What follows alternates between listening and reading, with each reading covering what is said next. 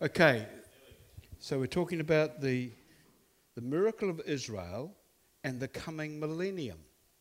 Now, they're two quite separate events, but are they? So, we're going to examine these two events. One, the absolute miracle, which is what it is, of the return of the, of the Jews to their homeland after 18 years of being scattered around the world, 1800 years, 1900 years, of being scattered around the world, actually coming back into their land. And two, we're going to talk about, and that's happening now, but two, we're going to talk about a future event which is going to happen, I think, quite soon. And it's called the millennium when Jesus Christ himself returns to reign on earth for a thousand years. Hands up, everyone who thought you're going to go up to heaven and stay in heaven. Put your hand up. Well, if you passed away today, that's where you would go. But if we are here when Christ comes for us, we're going to remain on earth for a thousand years because he's going to reign from earth. And where is he going to ra- reign from him? Do you think he will reign from the White House in Washington? Everyone say, no. What about um, the United Nations in New York? Is he going to reign from there? No. They all shouted. What about the, from what about the Vatican and Rome? Do you think he might reign from there? No. Buckingham Palace in London? No. Ruai, the Coomera capital?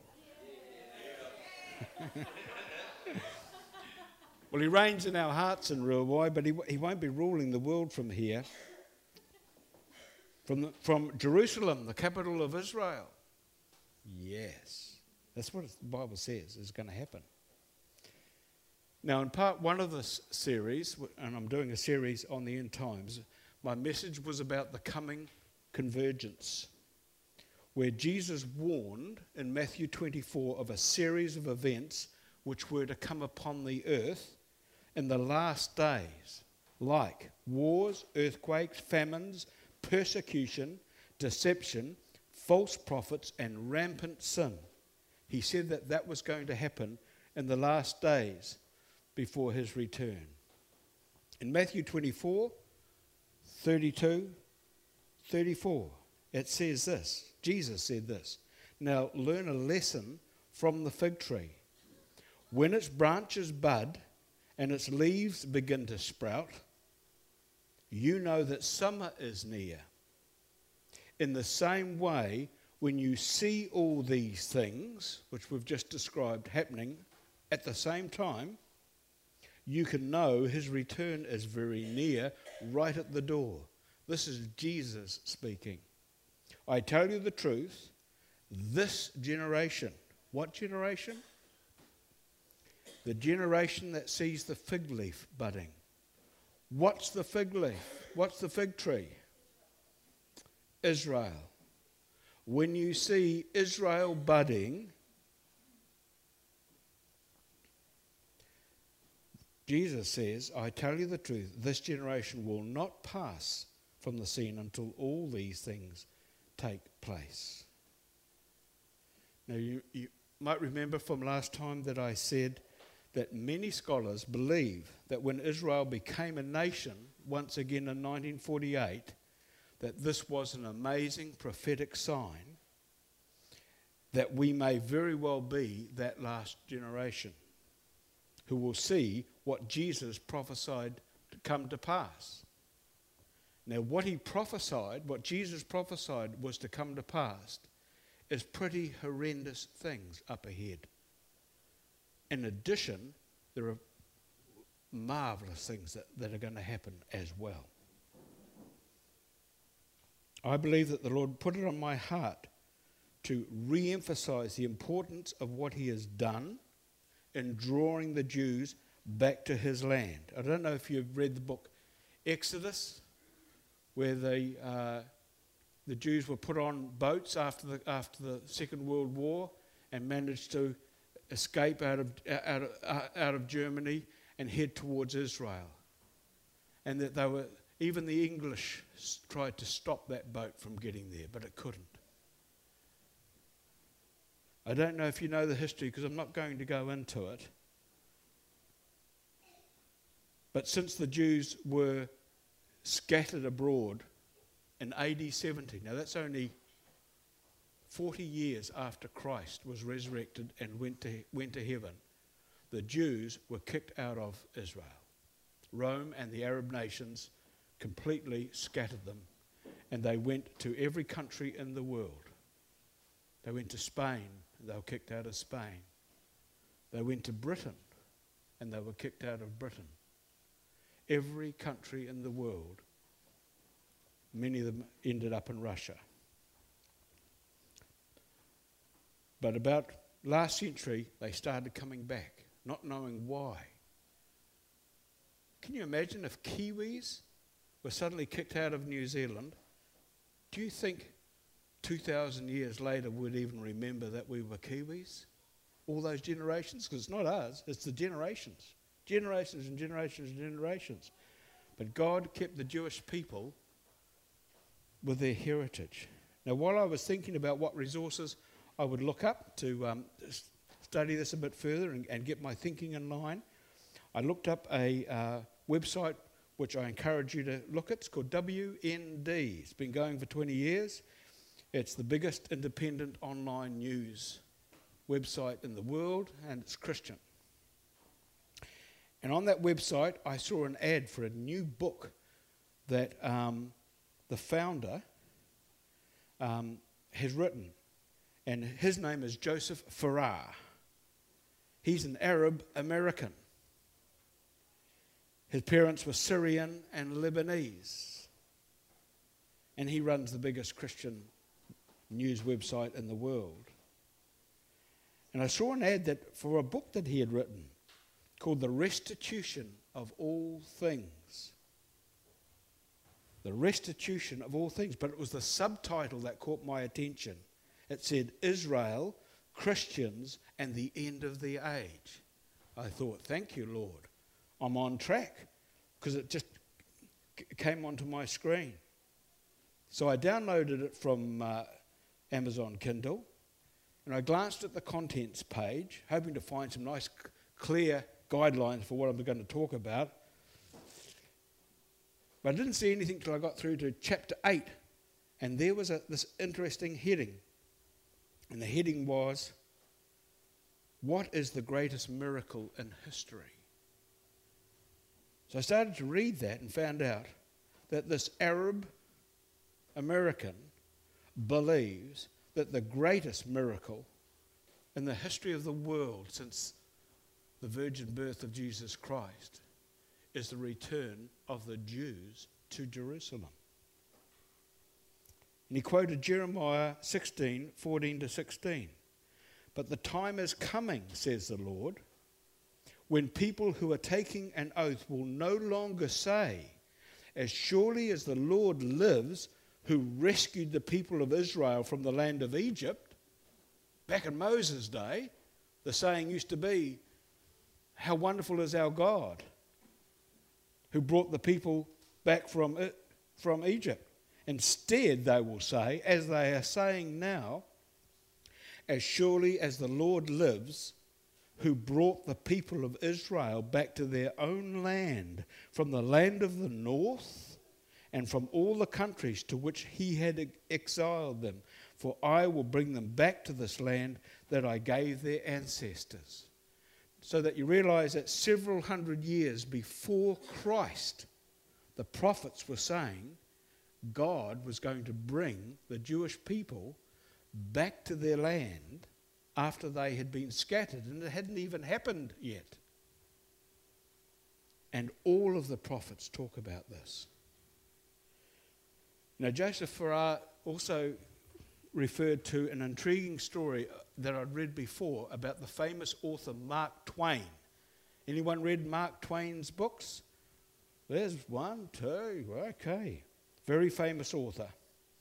And in his book, The Innocents Abroad, he talks about how he visited the land of Israel in 1866. So that's just 100 years ago, folks, give or take. And he found it to be a desolate country whose soil is rich enough but given over wholly to weeds, a silent, mournful expanse, a desolation. We never saw a human being on the whole route. Now, I know, know, I know that many of you are affected by the news and you think, poor old Palestinians and they're getting zapped and what have you. Do you realize that they weren't, there, were, there was never a nation of Palestine? That, that for hundreds of years, the land of Israel has been just left fallow, and Arabs and others wandered through it, but they never settled there. They, they never tilled the land. They never made anything happen with it. It remained right up until recently fallow land. We never saw a human being. This is 100 years ago, Mark Twain going through the land of Israel on the whole route. Hardly a tree or a shrub anywhere. Even the olive tree and the cactus, whose last, who are uh, friends of a worthless soil, had almost deserted the country. No landscape exists that, that looks as mournful or dreary and lifeless, Mark Twain said.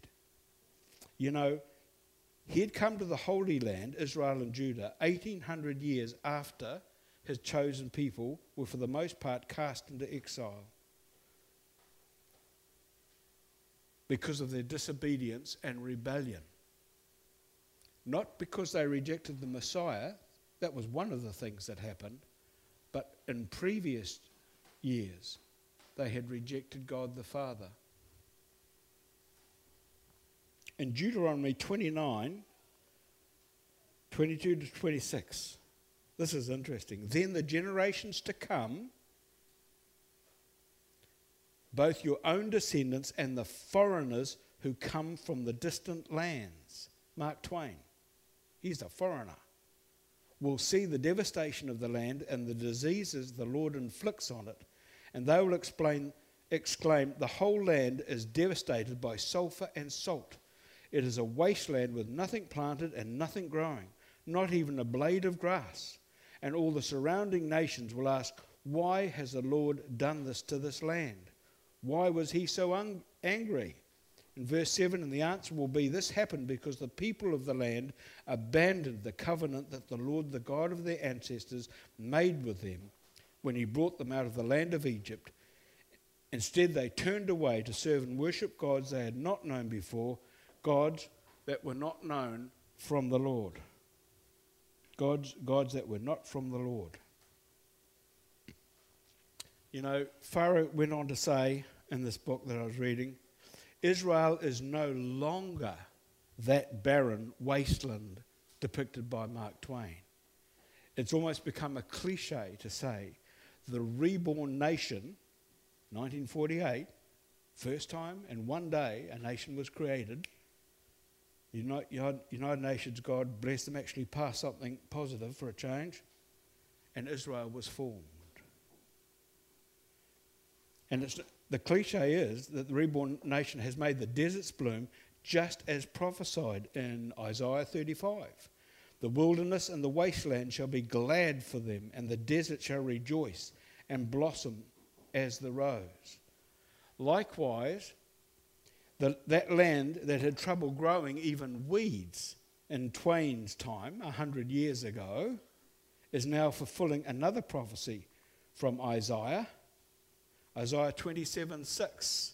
The time is coming when Jacob's descendants will take root, Israel will bud and blossom and fill the whole earth with fruit. And it's true. Israel is the most stunning land now of vineyards and fields and orchards. And it's exporting fruit, vegetables, and flowers to the entire world today. Just this week, here's the Lord opening up the path for me to speak. Just this week, I received an article on, in an email to go into the Christian Life News magazine next month from Stefan Silver in Haifa, Israel. He's the son of an evangelist, David Silver. Anyone know David? David Silver?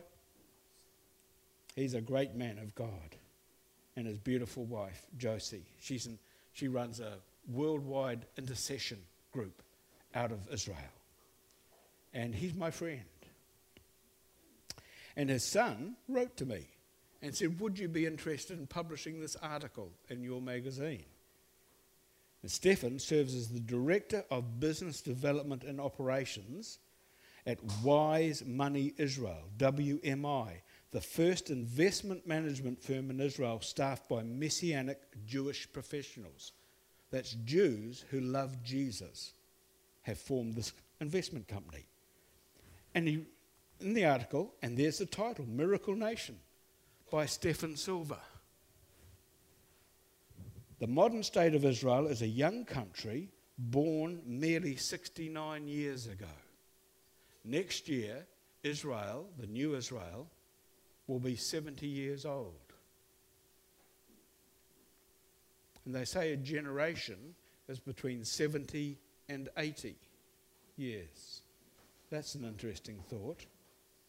It is a small nation, listen to this, with approximately 8.5 million people.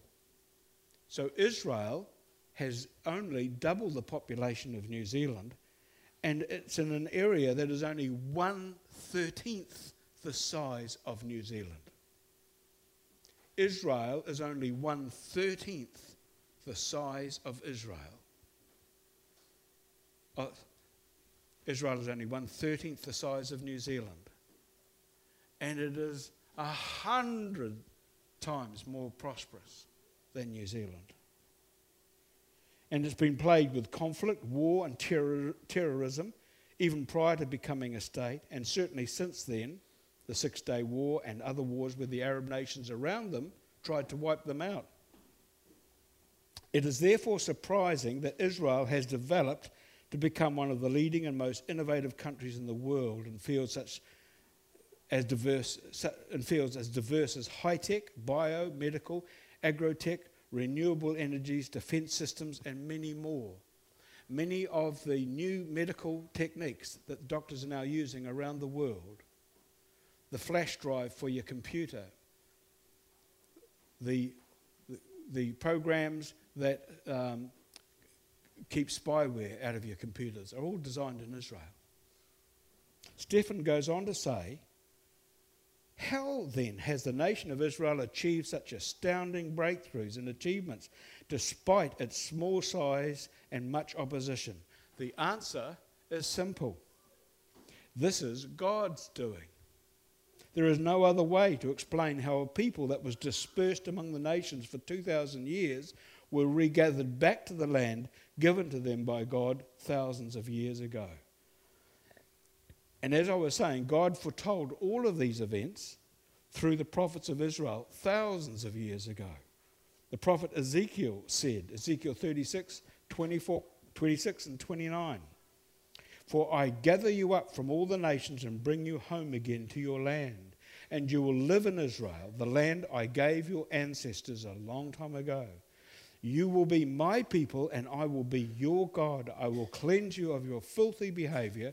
I will give you good crops of grain, and I will send no more famines in the land.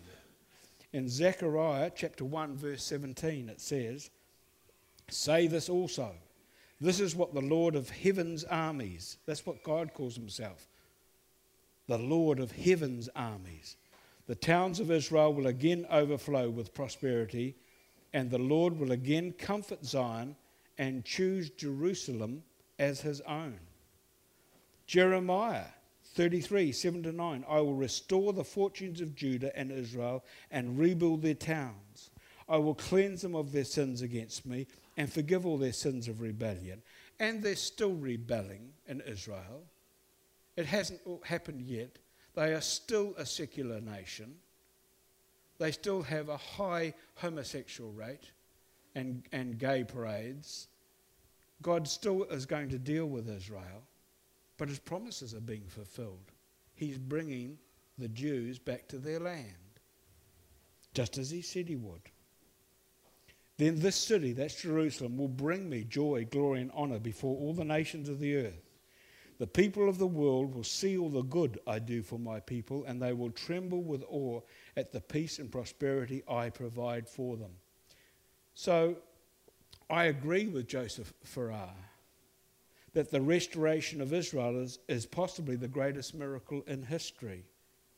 But now, what of the future? We've seen what God has done. And you realize that if God's promises have been fulfilled to the nation of Israel, how much more so will his promises be fulfilled for us, the Gentiles? See, because God is not a liar, God cannot lie. So if he says, This is what I will do for you, Israel, and he does it, then when he says, This is what I'll do for you, he will do it. So, what happens to Israel in the end times? Uh, but more important to me, what happens to us in real way in the end times? You know, in my last message, I spoke about the coming convergence, where tumultuous times are coming, which likely will lead into what the Bible describes as the Great Tribulation. And if you missed that, you can stream it or download the podcast on our Jan and I, our new website, called wildsideministries.com. You can pick it up from a CD at the end of, of the meeting.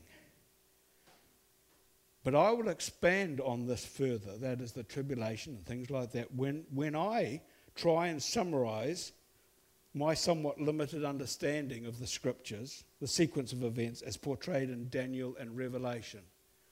And you get 20 people studying Revelation and speaking on Revelation, and you'll get 20 different interpretations. It's not easy. So I'm just going to simply go through and see what I can understand, and I'll share that with you. But I'm not going to talk about that now. I'm going to jump right over that, right over the tumultuous times that are coming upon us, the world shortly, and the tribulation period. I'm going to jump right over that to the other side. And I'm going to tell you about a glorious event that happens immediately after those days. Jesus said himself in Matthew 24 29 to 31 immediately after the tribulation of those days, the sun will be darkened and the moon will not give its light we may, know not, we may not know the day nor the hour that Christ returns, but we can jolly well suspect that it's happening because the world is going to go dark.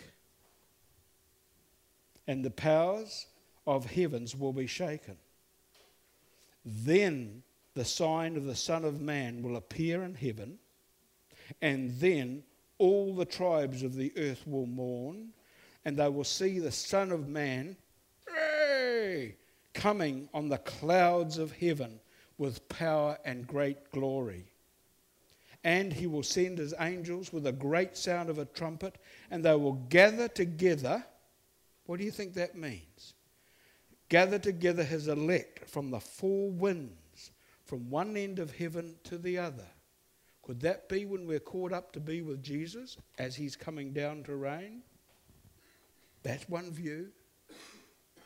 My father, brethren, teaching was that we would be raptured before all the tumultuous things happen. It's called the pre trib. Barry Smith, wonderful evangelist, marvelous man of God, he believed that the rapture is in the middle of the tribulation. It's called mid trib. David Pawson, Bill Subritzky, others think that no, the church goes through the tribulation and we get caught up at the end to be with Jesus as he comes down to reign. I tend to favour that because I can't see in the Bible that there are three comings of Jesus. I can only see two. but that's just my understanding. And you need to find, it, find your own. But it doesn't matter if you disagree with me, because I'm not going to fall out, fall out of fellowship with you if you think the Lord's coming there, or he's coming there, or he's coming there. because our fellowship is based on, the, on our love for Jesus Christ. And if you're right, pre tribbers, that's cool because I'll be with you. if you're right, mid tribs, oh, ah, that's cool, I'll still be with you. And if you're wrong, well, then you can all come with me. okay, let's look, look, look, look at Acts 3 18 to 22. But those things which God foretold by the mouth of all his prophets that the Christ would suffer, he has thus fulfilled. This is after Jesus has gone to heaven. This is what Paul is saying. Repent, therefore, and be converted, that your sins may be blotted out, so that times of refreshing may come from the presence of the Lord, and that he may send Jesus Christ, who was preached to you before, whom heaven must receive until the times of the restoration of all things, which God has spoken by the mouth of all his holy prophets since the world be- began. Now, looking in the Old King James Bible, which I don't too often, it says it a different way. And he shall send Jesus Christ, which before was preached unto you, whom the heaven must receive until the times of restitution of all things.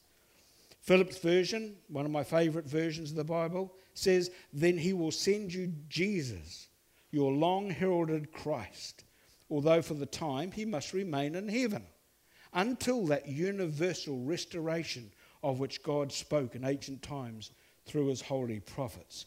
So, what does this mean? What is this restoration that's coming? What is the restitution of all things? Farah in his book, Farah in his book in his last chapter, which I got to uh, eventually, correctly says, it is when Jesus comes again to bring justice, peace, and prosperity to the world as he rules as the King of Kings from Israel.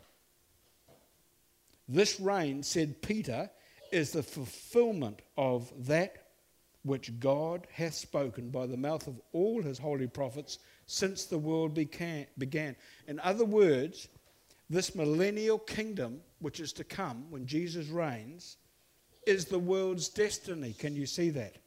It's the great hope for those who find salvation through the atonement of their sins in the sacrifice of Jesus, the Messiah of Israel and the Son of God. One of the dominant themes in the, in, in the Gospels, and I haven't really touched on it, is the kingdom of God. Over and over, Jesus, like the prophets before him, spoke of God's reign on earth. And the kingdom of God can reign in us now. When we pray for the sick and the healed, that is the kingdom of God in action. But there is another aspect of the kingdom of God still to come. And that's when God Himself physically reigns here on earth. Look at what Revelation 24 says. And I thought this was up in heaven when I first read it, but it can't be. And I saw thrones, and they sat on them. Who was those sitting on them? Is that not the apostles? And judgment was committed to them. Then I saw the souls of those who had been beheaded for their witness to Jesus. So that's some of the things that are going to happen during the tribulation period. Are we seeing a lot of beheadings in the world at the moment? Is not ISIS beheading hundreds and hundreds of Christians right now? Who had not worshipped the beast or his image and had not received his mark on their foreheads or their hands, and they lived and reigned with Christ for a thousand years. There's your millennium period, folk. 1,000 years. You know, this month, my Bible plan, as I was reading it, um, absolutely amazed me because it took me through the minor prophets, you know, the last books of the Old Testament, and Revelation at the same time. And I was just blown away that the minor prophets talk about when Christ comes to reign. Chapter after chapter after chapter is about he's going to restore Israel and he's going to reign and bless them. And I, I challenge you to read them all in, in a row Micah, Nahum, Habakkuk, Zephaniah, Haggai, Zechariah, Malachi. I read them all this month and it was fantastic. And especially note where it refers to the day of the Lord. That's when the Lord returns to, to, to demolish the armies that are besieging Israel in the future. I hope New Zealand is not up there with the Anzacs. To judge the nations and reign from Jerusalem with his saints. Oh, what a glorious day. Look what Zechariah 14 says. The Lord, uh, talking about how the Lord will rule the earth. Watch for the day of the Lord is coming when your possessions will be plundered right in front of you. He's talking to Israel. I will gather all the nations to fight against Jerusalem. So God's going to do that. All the nations soon are going to come against Jerusalem. Then the Lord will go out to fight against those nations as he has fought in times past. Verse 4, and, and we're reading from Zechariah chapter 14. Go home and read it after lunch to see if what I'm telling you is true. Verse 21 On that day, his feet will stand on the Mount of Olives, east of Jerusalem. And the Mount of Olives will split apart, making a wide valley running from east to west. Half the mountain will move towards the north and half towards the south. Then the Lord my God will come, and all his holy ones come with him. Could we be amongst those holy ones? Have we just previously been caught up to be with him and are coming down to reign? Kind of that's how I read it. Next verse. On that day, the sources of light will no longer shine, yet there will be continuous day. No sun, no moon. Only the Lord knows how this could happen. Where do they go? Maybe he puts a tablecloth over them. There'll be no normal day and night, for at evening time it will still be light.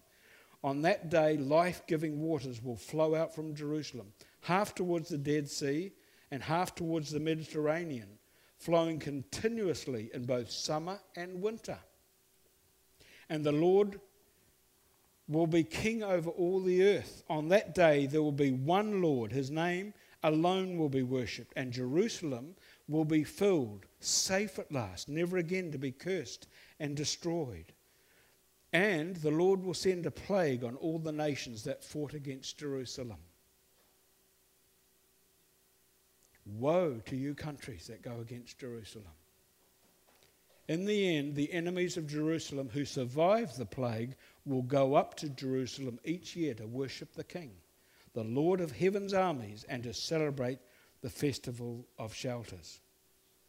But you know, in reading the old prophets, the most detailed scriptures about this period that I'm talking about comes from the major prophet Isaiah. In Isaiah 56, it says this talks about God's blessing for all nations. This is what the Lord says Be just and fair to all, do what is right and good, for I am coming soon to rescue you and to display my righteousness among you. Blessed are those who are careful to do this.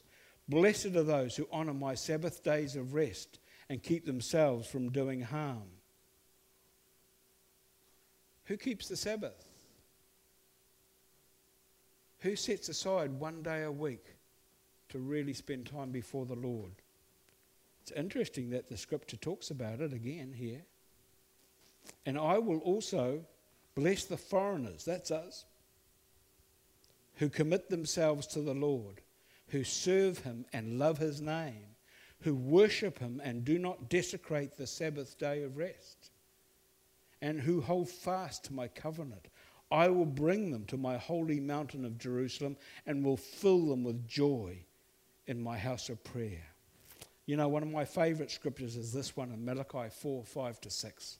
Look, I am sending you the prophet Elijah before the great and dreadful day of the Lord arrives. The great day that the Lord arrives. This is what happens after the tribulation period. Christ comes back to earth. That's what's referred to as the great day of the Lord. And he comes bringing judgment to those nations that are attacking Israel.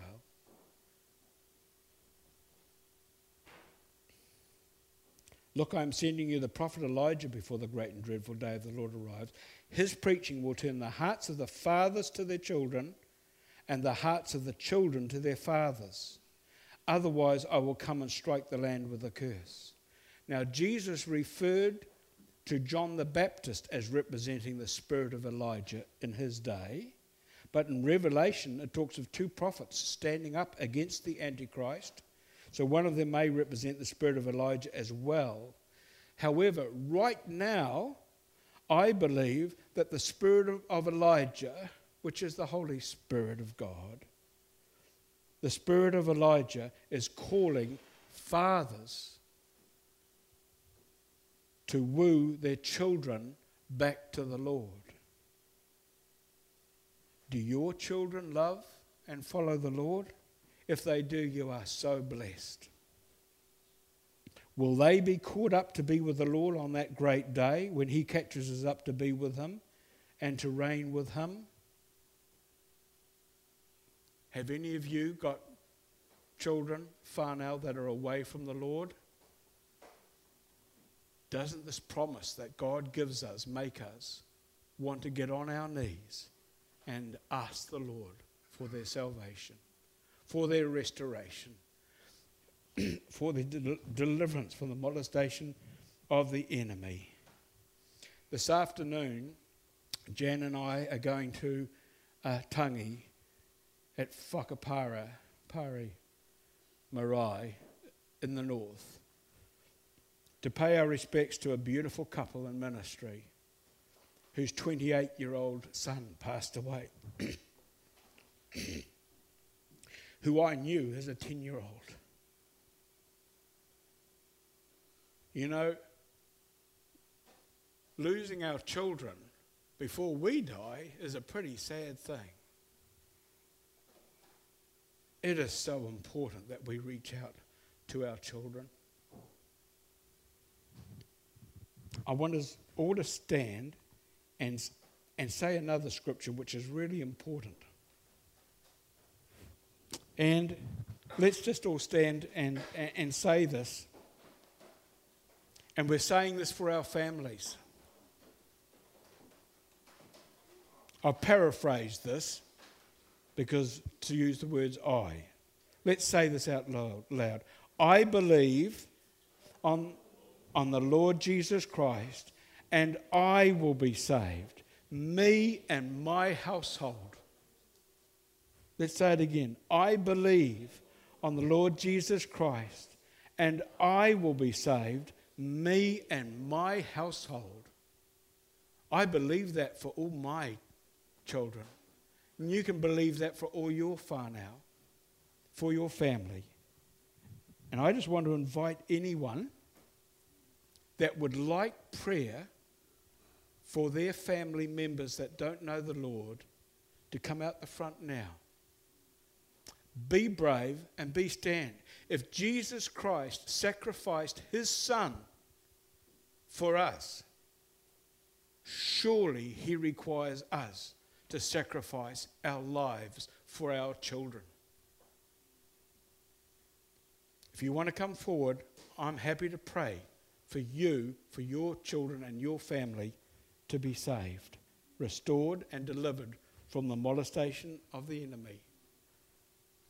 Come forward. Bless you. Thank you.